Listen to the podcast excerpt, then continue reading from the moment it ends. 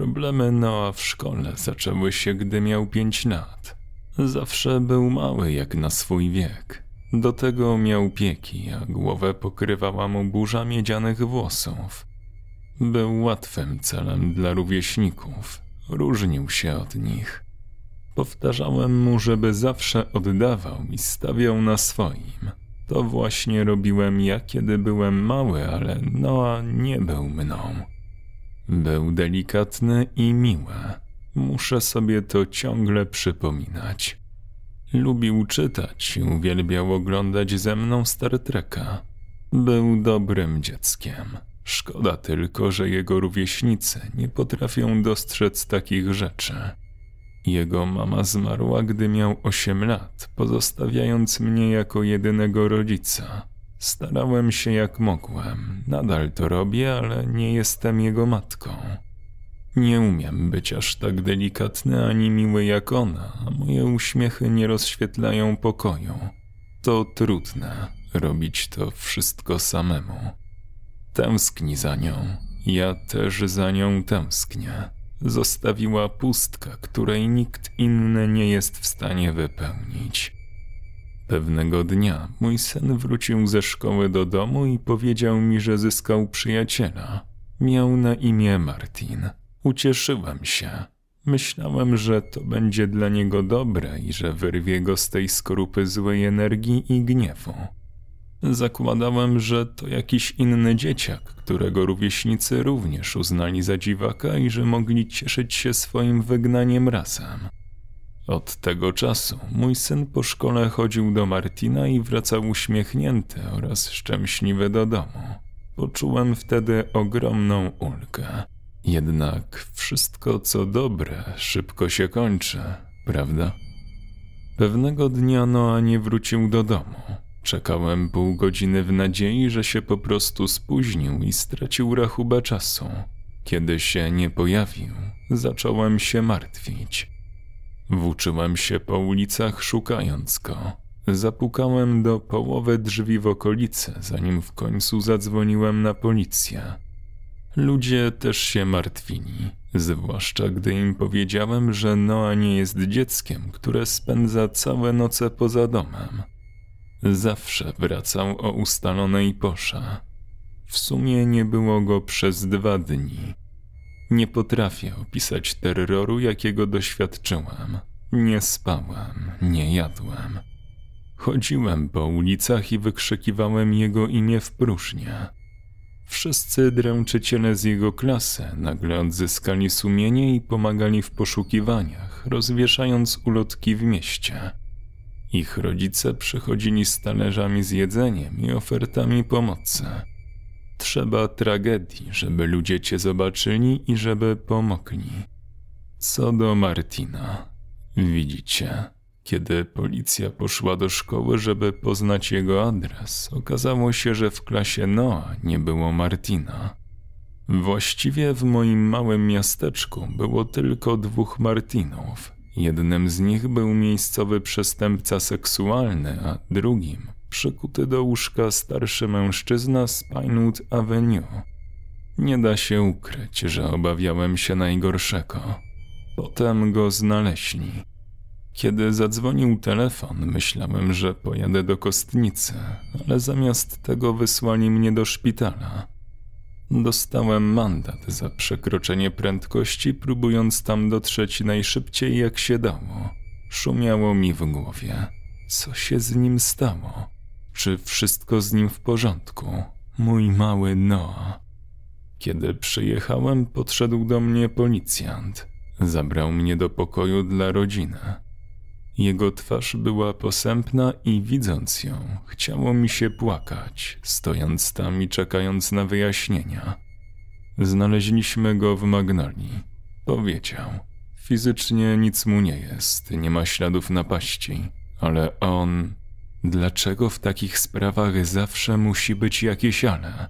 Dlaczego nie mógł czuć się dobrze? Dlaczego nie mógł chcieć wrócić do domu i obejrzeć ze mną Star Treka? Moja ulga zgasła jak ogień w deszczu. On nie. nie reaguje dobrze. Znaleźliśmy go w opuszczonym domu. Siedział sam w pokoju. Został nakarmiony i napojony. Ze wszystkich dowodów zgromadzonych na miejscu wynika, że nie było to porwanie.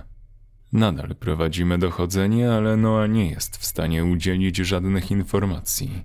Lekarze mają nadzieję, że Twoja obecność pomoże to zmienić.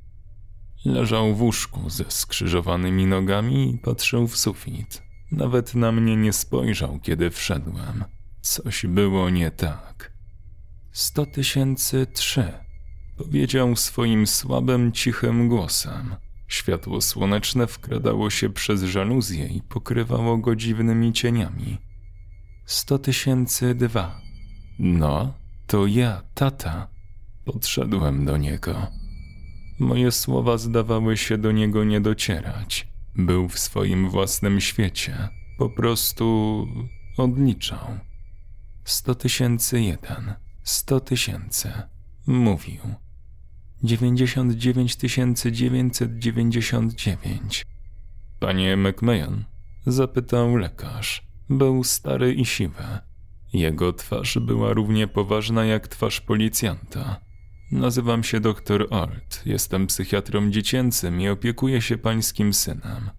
Mam do pana kilka pytań. Na początek chcę obiecać, że robimy wszystko, co w naszej mocy, aby pomóc Noa. Dlaczego on nie mówi? Dlaczego liczy?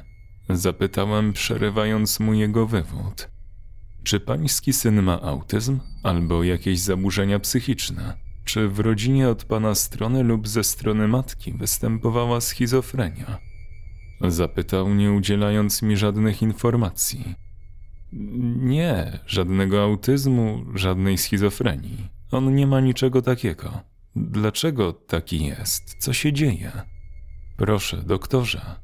Znów na niego spojrzałem. Wciąż odliczam. Spojrzałem na syna. Noa. Je i pije. Nie ma żadnych obrażeń ani gorączki.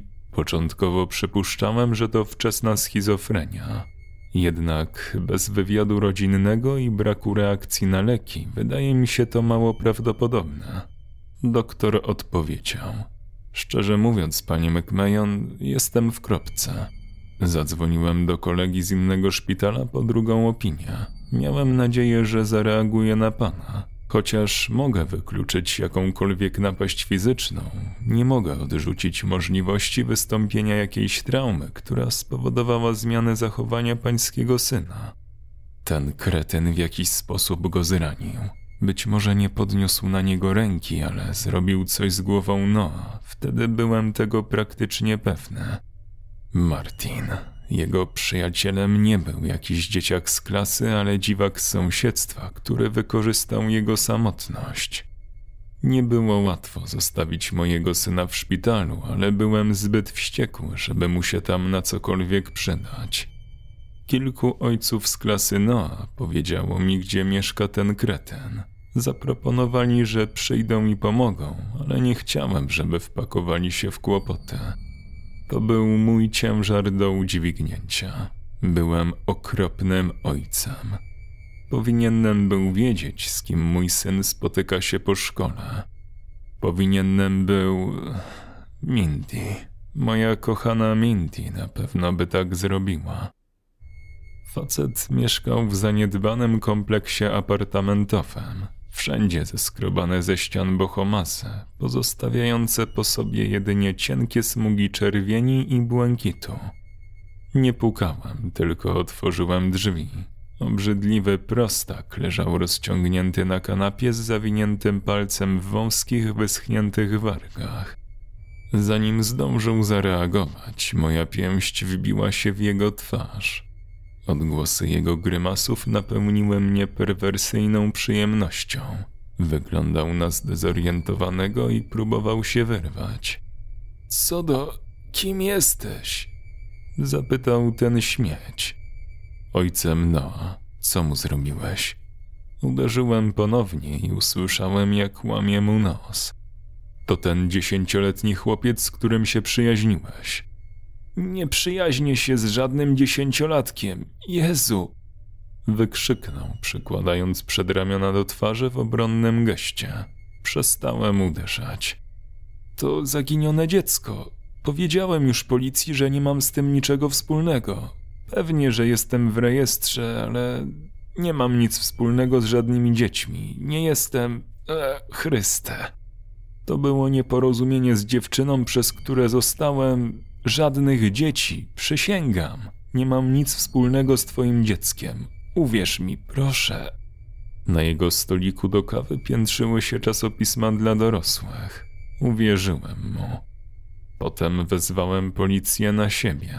Okazali mi ogromne współczucie i Martin zgodził się nie wnosić żadnych zarzutów, choć jestem prawie pewien, że stos marihuany na stole, który w zamian zgodzili się przeoczyć, odegrał w tym rolę.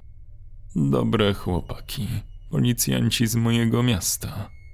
Wróciłem do szpitala. Nic się nie zmieniło. On wciąż odliczał. Z każdą godziną liczby te malały. Przestawał, gdy szedł spać, ale kiedy się budził, kontynuował liczenie. Czterdzieści tysięcy sześćset trzy. Powiedział. Mówił dalej.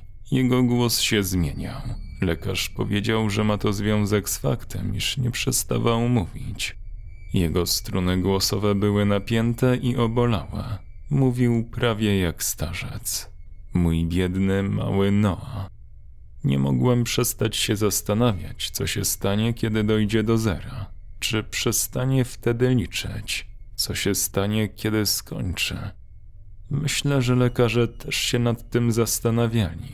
Byli zaskoczeni. Nigdy wcześniej nie widziałem takiego przypadku jak Noa. Powtarzali, dlaczego to musiało być moje dziecko. Przeżył wystarczająco dużo. Mindy, znęcanie się.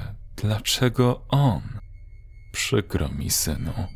Powiedziałem mu, mimo że na mnie nie patrzył. Złapałem go za rękę, którą wyrwał. Kiedyś pozwalał mi się przytulać, kiedy był smutny. Wracał ze szkoły z torbą przerzuconą przez ramiona, a ja po prostu go trzymałem, gdy płakał. Nigdy więcej już tak nie będzie. No a tam nie było, a jeśli tak, to był głęboko pogrzebany w środku. Znów złapałem go za rękę. Miałem w kieszeni ulubiony naszyjnik Mindy i założyłem mu go na szyję. Pomóż mi, kochanie. Spojrzałem w górę, mając nadzieję, że ona gdzieś tam jest. Może uda ci się do niego dotrzeć. Pomyślałem. Jedynym pocieszeniem jest dla mnie wyobrażenie sobie, że tak zrobiła. Kiedy zimny metal dotknął jego szyi, ścisnął moją dłoń. Pomiędzy bezmyślnymi liczbami patrzył na mnie. Jego oczy były rozszerzone z przerażenia, jak u zwierzęcia czekającego na rzeź. Tato, co się ze mną dzieje? Zapytał. Myślałem, że mam go z powrotem. Ta chwila umarła równie szybko jak nadeszła. Światła zgasły, a ja znów znalazłem się w ciemnej otchłani, szukając w zimnej nicości cząstki syna, którego tak bardzo kochałem. 39 993. To niesprawiedliwe. Życie. Jeśli Bóg jest prawdziwy, z pewnością lubi składać nam na barki więcej niż jesteśmy w stanie unieść. Schodziliśmy do dwucyfrowej wartości. Siedziałem przy jego łóżku, a lekarze zebrali się wokół jak rój. Nasza tragedia była dla nich widowiskiem. Mogli wrócić do domu i zostawić to za sobą. Trzymałem się za głowę. Bałem się, nie wiem dlaczego. Niepokój wisiał w powietrzu jak chmura. Coś było nie tak. Wiedziałem o tym. Syn, którego kochałem, z każdym wypowiadanym numerem coraz bardziej się oddalał. Odpływał wetera, cała moja miłość odchodziła wraz z nim. Dwadzieścia, dziewiętnaście. Mówił w krótkich odstępach czasu. W notesach widniały notatki, a pielęgniarki milczały. Wydawało się, że coś się wydarzy. Osiemnaście, siedemnaście. Pomyślałem o czasach, kiedy był małym dzieckiem, tak malutkim, że mogłem go trzymać jedną ręką. Pomyślałem o tym pierwszym słowie, tak czystym i niewinnym. Dada. Myślałem o tym, jak zostawiłem go po raz pierwszy w szkole w mundurku i niebieskiej marynarce. Myślałem też o jego łzach, kiedy wracał do domu z błotem na kolanach po przewróceniu. Pomyślałem o Mindy i o tym, jak przytulali się do siebie w łóżku, oglądając filmy dla dzieci. Wszystkie te kruche chwile tłoczyły mi się w głowie i przez kilka sekund było mi ciepło od ich miłości. Przez cały czas te liczby malały. Pięć, cztery, trzy, dwa. Zanim nadeszła ostatnia liczba, nastąpiła przerwa. Lekarz wstrzymał oddech. Gdzieś za mną pielęgniarka upuściła długopis, który powoli upadł na ziemię, jakby grawitacja już nie działała. Toczył się po podłodze jak kręcący się kapelusz bez pędu. Jeden. Zaczął mieć drgawki. Jego oczy obróciły się w tył głowy i pozostały tylko dwie małe kałuże bieli. Jego małe ciałko, którego każdy centymetr uwielbiałem i kochałem, miotało się, jakby płynął przez nie prąd. Pielęgniarki i lekarze wypchnęli mnie z sali. Jedyne, co mogłem zrobić, to patrzeć, jak mój świat rozpada się w nicość. Potem przestał. Nastała chwila spokoju. Powoli wyswobodził się z uścisku pielęgniarek i usiadł.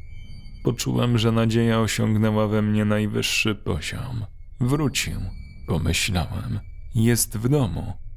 Potem spojrzałem na niego i to uczucie znów odpłynęło w pustkę rozprzestrzeniającego się strachu.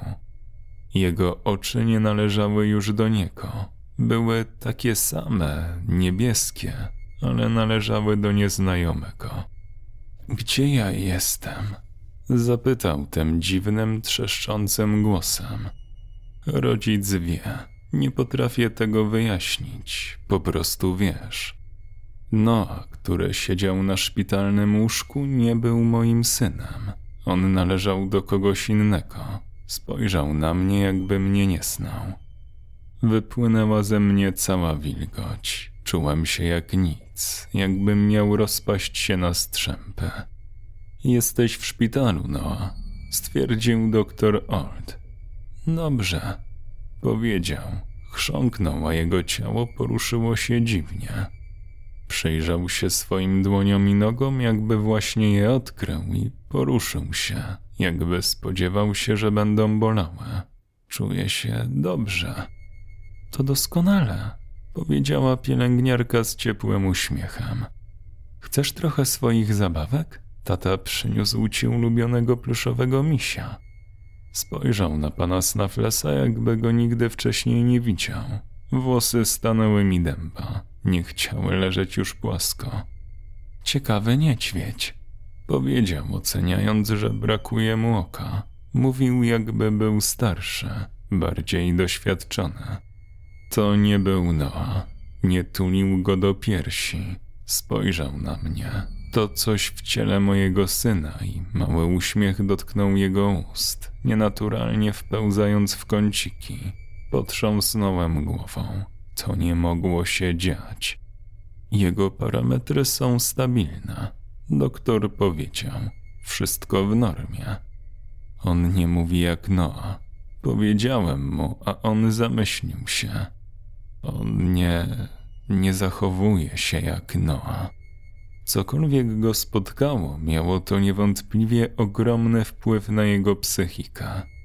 Powrót do normalności może zająć trochę czasu, jeśli w ogóle to się uda. Powiedział. To wciąż Noa. Teraz mówi, komunikuje się, co oznacza, że możemy pomóc. Jego słowa mnie nie pocieszyły. Godziny mijały jak dni. Noa poruszał się, jakby nigdy wcześniej nie miał ciała, przynajmniej nie działającego. Podziwiał każdy staw i znamie. Ciągle wyciągał ramiona, żeby przyjrzeć się sposobowi, w jaki się poruszają. Nie mówił zbyt wiele. Kiedy wrócimy do domu, będziemy mogli oglądać Star Treka przez cały weekend. Nie będę w pracy przez kilka tygodni. Powiedziałem mu, mając nadzieję, że wyciągnę syna z tej skorupy, w której się znajdował. Wolę masz, powiedział, a ja się wzdrygnąłem. Przecież to był serial z lat osiemdziesiątych. Nigdy go nie oglądał. Nie mogę się doczekać, aż wrócę do domu i zjem trochę śledzi. Śledzie i stary serial. O co chodzi?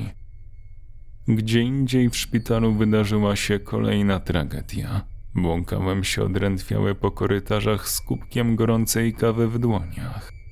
Drzwi do ambulatorium otworzyły się z hukiem. Przez środek przejechał wózek, a za nim gonił tłum rozszalałych członków rodziny. Stary człowiek leżał w łóżku i wyciągał rękę do nieba. Był spanikowany, jego oczy były szeroko otwarte, jak Noa, kiedy mnie wołał. Chcę mojego taty, chcę do mojego taty. Starzec krzyknął ile się w płucach. Młoda kobieta trzymała się boku jego wózka, być może jego córka, ale mężczyzna zdawał się jej nie znać. Za każdym razem, gdy jej ręce opadały, żeby go pocieszyć, wzdrygał się. Potem mnie zobaczył i wyciągnął do mnie rękę. Wydawało się, że jego słowa zostały mu skradzione. Próbował rzucić się z wózka, żeby do mnie dotrzeć. Tata, chcę do mojego taty. Krzyknął, a te słowa wypełniły mój brzuch tępem, pulsującym niepokojem. Czy twój ojciec cierpi na demencję? Lekarz pytał kobieta. Nie, on po prostu nie jest już w stanie za bardzo się poruszać. To wszystko. Nigdy taki nie był. Ostatnio był trochę przygnębiony z powodu tego, że nie mógł tak często wychodzić, ale zawsze był rozsądny. Powiedziała głosem przepełnionym zdziwieniem i bólem. Bólem, który znałem aż za dobrze. Jej sytuacja nie różniła się zbytnio od mojej. Była krewną kogoś, kto nie zachowywał się jak wcześniej. Taka sama osoba, ale inna. Tato, to ja. Nie, tato, chcę do taty. Tata! Krzyknął, ponownie się do mnie zbliżając. Moje ciało chciało go gonić, dotrzeć do niego. Filiżanka z kawą wyślizgnęła mi się z dłoni i upadła z brzękiem na podłogę. Kałuża ciemnobrązowego płynu zmoczyła mi stopę. Masz nazwisko, żebyśmy mogli pobrać jego dane? Zapytał lekarz, wchodząc za wózkiem do pokoju. Starzec zniknął z pola widzenia. Martin. Kobieta wciąż bez tchu odpowiedziała. Nazywa się Martin Smith. Dziwny zbieg okoliczności. Tak, to musiało tak być, bo inaczej nic nie miało żadnego sensu. To nie mogło być możliwe. Wróciłem do mojego syna. Poczułem się jak zombie, jakby moja głowa nie była już połączona z ciałem, jakby unosiła się w chmurach. Nic nie miało sensu. Nie mogę się doczekać, aż wrócę do domu z tobą, tato. Powiedział Noa, a ja zmarszczyłem brwi. Zamknąłem oczy i pomyślałem o moim chłopcu, stojącego u bram szkoły w ramionach swojej mamy. Jego twarz stała się pomarszczona i stara. Będziemy się świetnie bawić, po prostu to wiem. On nie jest moim dzieckiem. To coś, co zabieram do domu. To nie jest moje dziecko. Autor Middle of Lidl. Tłumaczenie i opracowanie Kwadratas. Osoby wspierające powstawanie nowych treści to Kalusia, Syrenka Ladacznica, Sebastian Król, Gregorikos, Mateusz Z, Wiktor Walczak, Milki Rainbow, Krzysztof Kozak-Ślęsak, Stary Trześwy, Magiczna Basia, Tommy Lee Jones, Adam Janasek, Mrs. Line 97, Adrian Masłowski, Iguro Obanaj, Czarna Polololo, Aleksni TV, Polish Sausage, Jurek Ziajko, Azza, XXKK Pitbullix, Maciek dwukropek D, Magda Grzegorzewicz, Chce śmierć, Paweł Łangowski, Ensi, Jus, Drzewiaste, Viola, Kasia oraz Seirio Gameplay. Do usłyszenia.